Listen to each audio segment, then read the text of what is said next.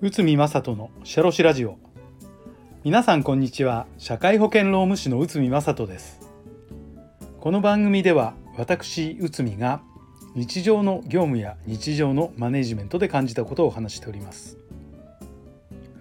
今回は会社の安全配慮義務が問われたらこちらを解説いたします。会社は社員に対して安全配慮義務を負っています。これは社員が安全で健康に働くことができるように配慮する義務がありその会社がその義務を果たさないことを安全配慮義務違反と言います。そして平成20年3月に施行された労働契約法の第5条に次のように記載されています。使用者は労働契約に伴い労働者がその生命身体的の安全を確保しつつ労働することができるよう必要な配慮をするものとする。これは会社の社員に対する安全配慮義務健康配慮義務を確認するために明文化したのです。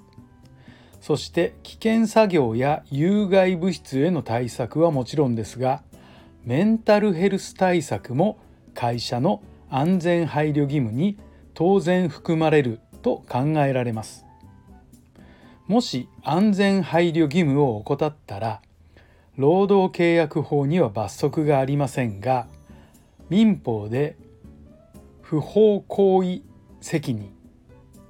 使用者責任債務不履行。等の等を根拠に会社に多額の損害賠償が命じられる場合があるのです。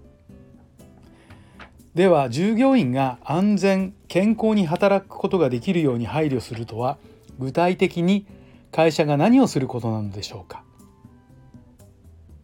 一般的には次の取り組みをすることが安全配慮義務を果たすことになります。まず危険健康障害の防止措置機械等に安全装置をつける。え次に安全衛生教育の実施。従業員に機械や原材料の危険性有害性及び取り扱い方法について十分に教育する。次安全衛生管理体制の確立。職場の規模等に応じて総括安全衛生管理者安全管理者衛生管理者安全衛生推進者衛生推進者産業医等を配置する。次、えーと、健康診断等の実施。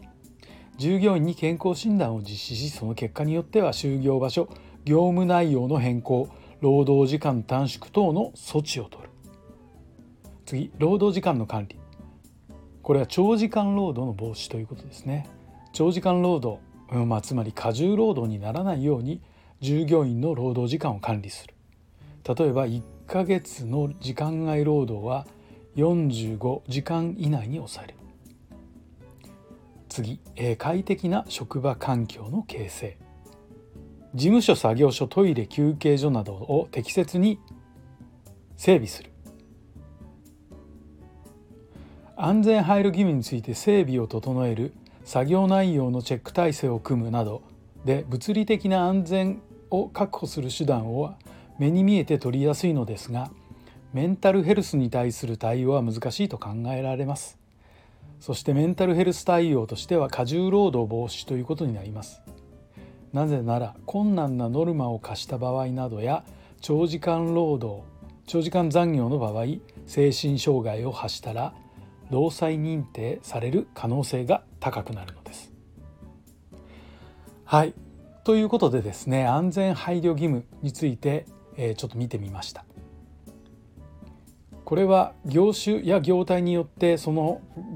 個別具体的な対応が若干異なってきますが、まあ、健康診断を実施するというのは共通ですしメンタルヘルスについてもあの全部の企業についてちょっと対応せざるを得ないんじゃないかなということになっております。はい、えーと、こちら安全配慮義務こちらを意識した経営が